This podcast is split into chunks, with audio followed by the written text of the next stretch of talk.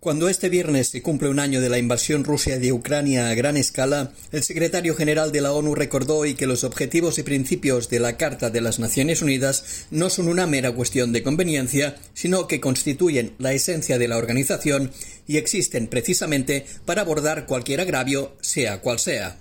Durante una sesión del Consejo de Seguridad a nivel ministerial sobre la situación en Ucrania, Antonio Guterres lamentó que, tal y como pidió 12 meses atrás en ese mismo foro, no se diera una oportunidad a la paz y se haya impuesto la guerra. La incursión rusa de Ucrania es una flagrante violación de la Carta de las Naciones Unidas y del derecho internacional.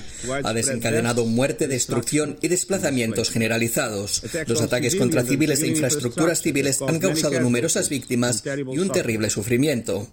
Entre estos padecimientos, Guterres incluyó las decenas de casos de violencia sexual que sufrieron hombres, mujeres y niñas, así como las graves violaciones del derecho internacional humanitario contra los prisioneros de guerra y los cientos de desapariciones forzadas y detenciones arbitrarias de civiles. A continuación explicó las graves consecuencias que está sufriendo la población ucraniana, cuyas vidas calificó de infierno, con cerca del 40% de ucranianos precisando ayuda humanitaria, el mismo número de personas incapaces de comprar o conseguir suficientes alimentos y la desaparición del 30% de los puestos de trabajo. A este cúmulo de adversidades le añadió una crisis de desplazados que suma más de 8 millones de refugiados ucranianos en toda Europa, a los que agregó unos 5,4 millones de desplazados internos.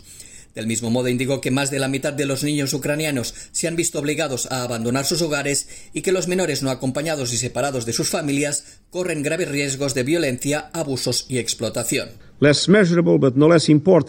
Menos mesurable, pero no por ello menos importante, es el devastador impacto de meses de desplazamientos y bombardeos en la salud mental de los ucranianos.